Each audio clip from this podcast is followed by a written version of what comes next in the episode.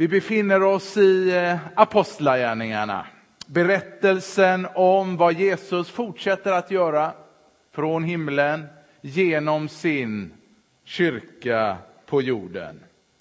Vi befinner oss i dagens, i dagens bibeltext i det sjätte kapitlet som beskriver en betjänande gemenskap, församlingen när den är som bäst.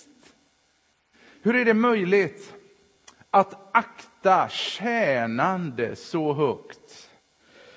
Går vi ut och äter på restaurang så bedömer nog troligtvis du och jag restaurangen efter hur maten smakade och kanske också vad den kostade. Men sällan utifrån service. Nya testamentet har däremot en annan syn på tjänande. Jesus han sa, Människosonen, och då talade han om sig själv, har inte kommit för att bli betjänad, utan för att tjäna och ge sitt liv till lösen för många. Han sa dessa ord natten före sin korsfästelse. Även om jordens börda vidade tungt på hans axlar tog han sin mantel, banden om höften och tvättade tvättade lärjungarnas smutsiga fötter. Genom denna enkla handling så visade Jesus för alltid vilken människa han var och vilket folk vi ska vara. Han kom för att göra oss vår livstjänst när han dog för oss på korset. Om detta, om tjänande, handlar alltså dagens text i vilken vi möter en församling som upplevde eller genomgick sin livs största kris, eller första kris. En kris kan få katastrofala följder, men kan också skapa nya möjligheter och öppna nya vägar. Jag vet inte hur duktig du är på kinesiska, men det kinesiska ordet för kris består av två tecken. Det ena tecknet betyder fara och det andra tecknet betyder möjlighet. Det är om en sådan kris vi läser om i Apostlagärningarnas sjätte kapitel. En plötslig tvist som hotade att slita församlingen mitt i tur. Vi hoppar över det fjärde och femte kapitlet som beskriver hur Satans två första attacker fullständigt misslyckats. Genom förföljelser försökte han splittra församlingen. Det lyckades inte. Genom skenhelighet försökte han splittra församlingen och det lyckades inte. Och nu stod han redo igen för nästa attack. För om han kunde få in apostlarna på sidospår så att de ägnade sig åt allt annat än att undervisa och be så skulle Satan därmed slippa bli påmind om sitt nederlag. Apostlarna skulle förlora sin kraft och församlingen lämnas utan försvar. Hans taktik har inte förändrats. Apostlagärningarnas sjätte kapitel är berättelsen om hur församlingens ledarskap hanterade denna kris och hur den öppnade nya vägar. Jag ber om att få texten på väggen här. Notera hur bibeltexten börjar och slutar. I den första versen så läser vi om hur krisen uppstod. Det var nämligen vid den tiden när antalet lärjungar växte. Och så upplyser oss den sjunde och sista versen i, det här bibel, i den här bibeltexten om att Guds ord hade framgång och antalet lärjungar växte kraftigt. Och även en grupp präster började lyda tron. Mitt i krisen behöll man fokus som till slut ledde till att församlingen växte ännu mer. Satan sätter ofta in sina attacker när allt börjar gå bra. Hans plan är enkel, att avleda församlingen från dess gudagivna uppdrag för att bli helt och fullt upptagna av annat. Jag säger det igen. Satans plan har inte förändrats. Och låt oss nu titta lite närmare på dagens text. Lukas nämner här ett problem. Han beskriver vad man gjorde åt det, alltså lösningen, och resultatet. När problemet var löst, då tjänade fler människor Herren, fler blev frälsta och församlingens enhet förblev återställd. Men låt oss börja med problemet och jag läser den första versen igen. Vid den tiden, när antalet lärjungar växte, började de grekisktalande judarna klaga på de hebreisktalande över att deras änkor blev bortglömda vid den dagliga matutdelningen. Här har du det första exemplet på rasism inom den kristna kyrkan. Det inträffade därför att församlingen växte så snabbt att den började få ont om ledare. Så länge församlingen var mindre så kunde ledarskapet enkelt sköta om församlingen. Men i takt med att den växte så började man också få ont om ledare som kunde sköta om församlingen. Så det var oundvikligt att människor föll mellan stolarna. Problemet bottnade i att församlingen, den första kristna församlingen, bestod av uteslutande judar. Dessa judar kunde delas in i två grupper. Det var de hebreisktalande judarna, det var de som var födda i Israel, talade hebreiska och präglades utav den kulturen. Och så hade du den andra gruppen, det var de grekisktalande judarna. De var födda utanför Israel, hade en helt annan kultur och uppförde sig på ett helt annat sätt än de hebreiska judarna. Du förstår ju själv att spänningen låg ju liksom latent under ytan. Och det verkar som, vilket är helt naturligt, att de egna favoriserades framför de andra. Jag vet inte om det var medvetet eller omedvetet. Jag vet inte om du gick hos dagmamma när du var liten, men det gjorde jag. Och min känsla när jag var hos dagmamman, det var att hennes egna barn favoriserades framför oss andra.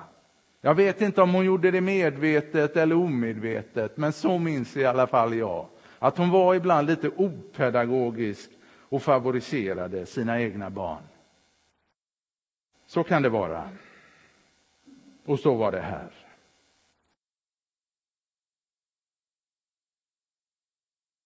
Det var ett problem. Vi kanske tycker att det var en småsak, men snälla någon, ge dem bara mat. Men jag lovar dig, det var ingen småsak. Hade du varit grekisktalande änka på den tiden och var hungrig och inte fick någonting att äta, då var det ingen småsak. Och när de inte fick mat så fick de sina vänner till att föra deras talan. Det var ett högst allvarligt problem som behövde tas itu på ett omsorgsfullt sätt för att församlingens enhet skulle bevaras.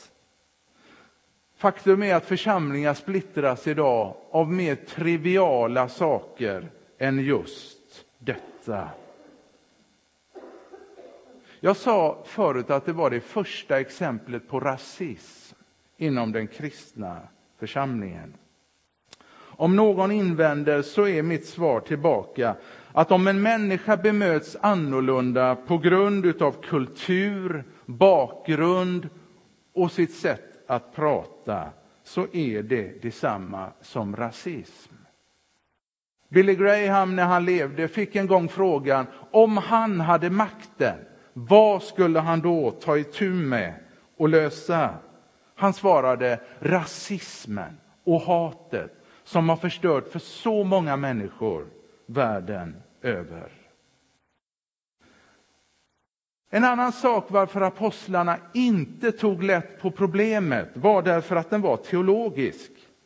För det handlade om änkornas välbefinnande som Gud i Gamla testamentet lovat att försvara. Och den dagliga bespisningen illustrerade att man tog Guds ord på största allvar.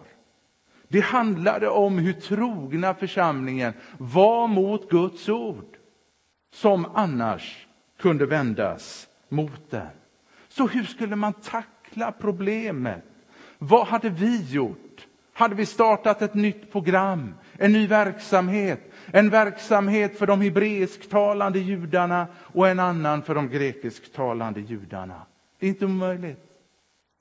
Men man var inte intresserade av att dela upp de båda grupperna utan att hålla ihop församlingen. Så vi läser om lösningen. Då kallade man till sig lärjungarna, varpå prioriteringarna på nytt fastställdes. Det är inte bra om vi försummar Guds ord, sa apostlarna, för att göra tjänst vid borden. Jag tycker ibland när jag läser det att det låter en aningen hårt. Men jag kan tänka mig att det fanns de i församlingen som tänkte ungefär så här. Hade det inte varit fantastiskt om apostlarna gick samman och tog hand om tjänsten vid bordet? Det skulle skicka en stark signal till församlingen hur viktig den här saken är och för grupperna föra dem samman. Apostlarna är själva hebreisktalande judar, vilket skulle visa att de verkligen tycker om de grekisktalande judarna. Vore det inte bäst om ledarna själva tog itu med problemet? Tänk, det är lätt att anamma den strategin. Men tänk så fel det hade varit om apostlarna hade låtit sig ryckas med av känslorna hade de varit olydiga mot Gud som kallat dem till ordets och bönens tjänst. Allt som, tro, allt som drog dem bort från detta, hur viktigt det än var, hade, in, hade varit ett avsteg från deras gudomliga kallelse. Det säger någonting om hur viktig ordets och bönens tjänst är. Samma sak gäller än idag för andliga ledare. Det kommer alltid att finnas mycket att göra i en församling. Och det ligger nära till hands att säga till församlingens ledare, snälla gör lite av allt. Men när ledare börjar göra lite av allt så slutar det med att ingenting blir gjort. Jag lovar dig. Eftersom församlingen är byggd på ordet så behöver dess andliga ledarskap ägna tid åt ordet för att församlingen, som vi läser, ska fortsätta växa och bli mer Kristuslik. Jag vet när jag var på intervju här så frågade man mig hur många timmar lägger du på förberedelser? Och jag sa att någonstans mellan 8 och 10 timmar. Och då kan jag säga dig, då lägger jag säkert minst fem timmar till av min lediga tid för att verkligen känna nu, nu ligger jag nära. Nu. Någon har sagt att boken är tjock, alltså Bibeln är tjock. Jag vet inte hur du tänker om Bibeln, men varför är den skriven på det här sättet? En del pastorer verkar tro att Bibeln bara har en sida och så upprepar man kanske egentligen samma sak flera gånger. Men jag tänker att Jesus sa, det står skrivet Alltså Bibeln är skriven på ett visst sätt. Och det ligger en utmaning för oss som andliga ledare att ta den här boken och börja läsa. Och ta inte och ryck ut bibelverser ut sitt sammanhang, utan se vad är det som verkligen står. Det är ett arbete att jobba med Bibeln. Församlingsledare måste få lov att stänga dörren om sig för att studera ordet och be. Min mamma hon växte upp i ett pastorshem. Och hon berättar att hon kunde gå fram till den stängda dörren och titta in i nyckelhålet. Och såg hon morfar, alltså sin pappa, men min morfar, såg hon fotsulorna Utom morfar, då visste hon, då fick hon inte lov att gå in och störa.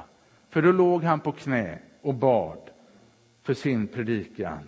Det är någonting av den andan som möter oss i Apostlagärningarna 6. En biblisk församling måste ge sina andliga ledare utrymme att studera Bibeln, be både enskilt och tillsammans. Vi läser vidare att man gjorde upp en plan. Hur viktig ordet och bönens tjänst än var, så kvarstod ju det faktum att i den här matkön, vid det här bordet, så satt det hungriga änkor som inte fick någon mat. Vad gör vi åt dem? Någon måste ju ge dem någonting att äta. För att om, om, om de inte får mat så orkar de varken lyssna till predikan. Jag vet inte om du äter frukost på morgnarna. Men gör du inte det så kommer ju förmodligen blodsockret att sjunka ganska rejält här snart. Och då kommer du förmodligen sitta och nicka till lite grann. Så var det vid matborden. Blodsockret sjönk. Och de hade inte haft någon ork att sitta och lyssna på predikan och skulle förmodligen inte vilja det heller. Så någon behövde ge dem mat. Hur skulle man ta tag i problemet? Vad hade man för plan? Jo, man sa bröder, utse sju män bland er som har gott anseende, är fyllda av den heliga ande och vishet, så ger vi dem uppgiften. Och vi läser att förslaget var framgångsrikt för att apostlarna återigen drog upp prioriteringsordningen. Själva ska vi ägna oss åt bönet och ordets tjänst. Så vi läser hur förslaget togs emot. Alla de församlade gillade förslaget. De valde Stefanus, en man fylld av tro och helig ande, och dessutom Filippus, Prokarus, Nikanor, Timon, Parmenas och Nikolaus, en proselyt från Antiochia. Ni märker själva, alla i grekiska namn. Församlingen valde personer man hade stort förtroende för. Personer som var tjänstvilliga, det vill säga Kristuslika. Man blir som man umgås och som kände målgruppen väl. Efter att församlingen hade utsett dessa personer la apostlarna sina händer på dem och bad. Vilket är av jättestor betydelse. För det betydde att man la all sin tyngd alla tolv apostlarna la sina händer på dessa sju personer och visade verkligen de grekisktalande judarna hur viktigt detta uppdrag, denna uppgift var. Man tog saken på största allvar.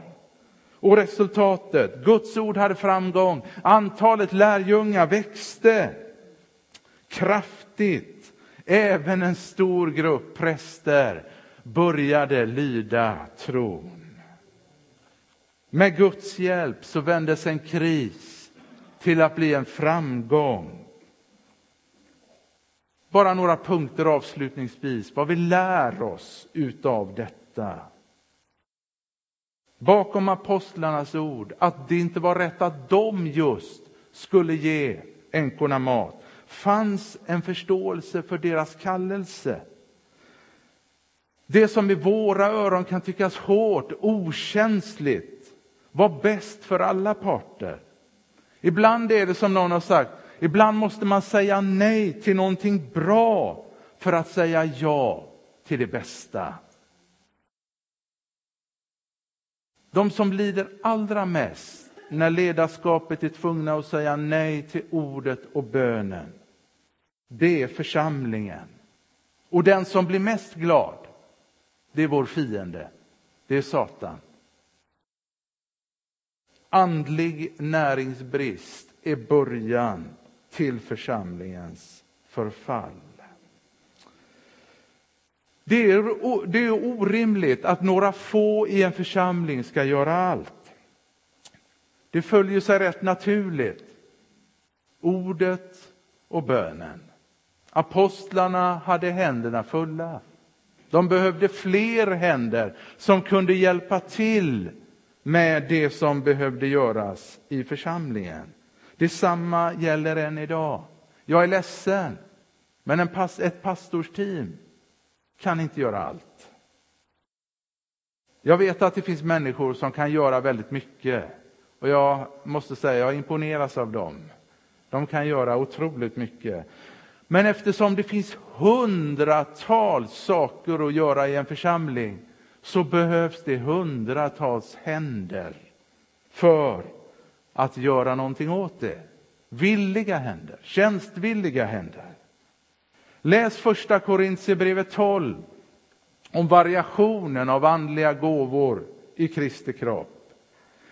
Det säger oss någonting om att det aldrig var Guds avsikt att bara några få skulle göra allt i församlingen. Församlingskroppen består av många olika delar, alla med en särskild uppgift. Och det är vår text ett fantastiskt exempel på. I början stöter vi på en grupp hungriga änkor. Mot slutet läser vi om att församlingens enhet är bevarad. Alla är nöjda. Sju personer har utvalts av församlingen och ställt sig till Guds tjänst. Precis så är det tänkt att Kristi kropp församlingen ska fungera. Ingen kan göra allt. Men lyssna nu. Alla kan göra något. Ingen kan göra allt, men alla kan vi göra något.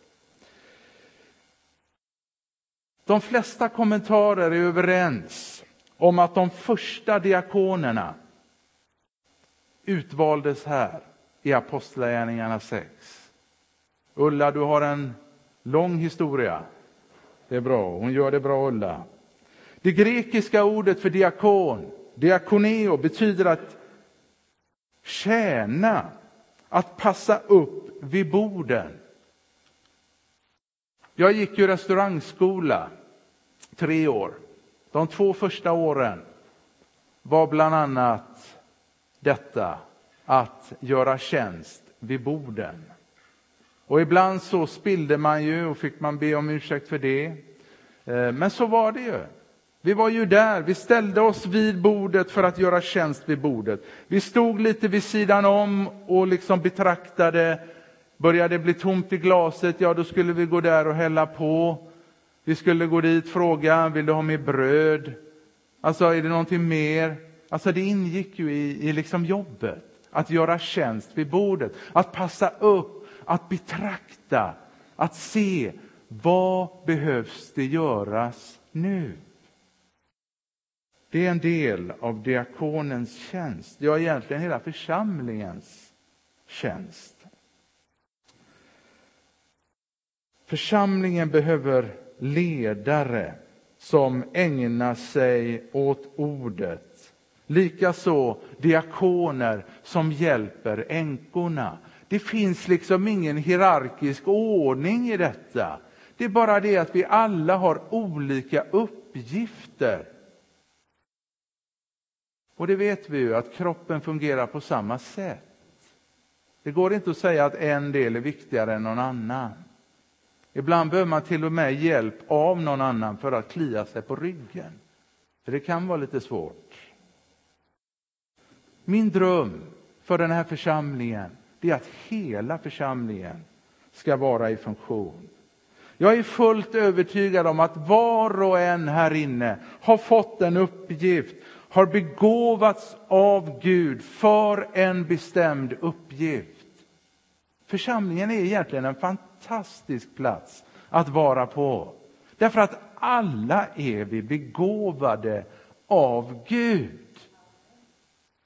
Jag är inte viktigare än dig bara för att jag råkar stå här just nu. Du har en uppgift av Gud, du är begåvad av Gud. Och min dröm är att hela den här församlingen är i funktion. Det är min dröm. Och det är församlingen när den är som bäst. Så vi möter i texten en församling när den är som bäst. Och jag drömmer om att vi också ska nå dit. En församling där var och en tjänar Gud med den gåva som han utrustas med eller hon utrustas med. Så min fråga är, vill du vara med? Vill du vara med? Och då menar jag inte bara med plånboken, utan då menar jag med din tid och med din gåva som du har fått ifrån Gud. Alla kan inte bli rika eller berömda här på jorden, men alla kan bli stora genom att tjäna Gud som Jesus Kristus gjorde. Du blir aldrig så Kristuslik, avslutar jag min predikan med, som när du betjänar en annan människa. Så jag frågar igen, vill du vara med? Låt oss be. Herre, jag tackar dig för att återigen sitter ibland oss begåvade människor. Människor som du har begåvat med andlig utrustning, med andliga gåvor med uppgifter, Herre, som tar den här församlingen till, till en nivå som inte liknar någonting annat på den här jorden, Herre. Som Mölndals stad aldrig har sett ens i fantasin, Herre. Detta kan verkliggöras här, just nu, Herre, i det skeende vi står i. Herre, jag vet att den här veckan har varit lite orolig på många sätt, Herre. Men då är det gott att se att det är inte första gången, Herre. Vi har en fiende som vill skjuta och som vill få oss att springa på allt möjligt. Men Herre, tack för att du idag har på något sätt fått oss att stanna upp lite grann. Kanske på något sätt också tänka, vad är vårt fokus? Vad är vårt gudagivna uppdrag? Det är att bygga en församling där alla har en uppgift. Där alla gör något, Herre. Där alla tjänar Gud. Tack Jesus. Tack för att du själv kom som en tjänare, Jesus Kristus. Vilket för oss för alltid ställer oss i tacksamhetsskuld, Herre. Herre, vi vill ge tillbaka av tacksamhet, av kärlek till dig. Vi tackar dig Gud för att du ska möta oss fortsättningsvis i vårt möte, i nattvardsfirandet, Herre.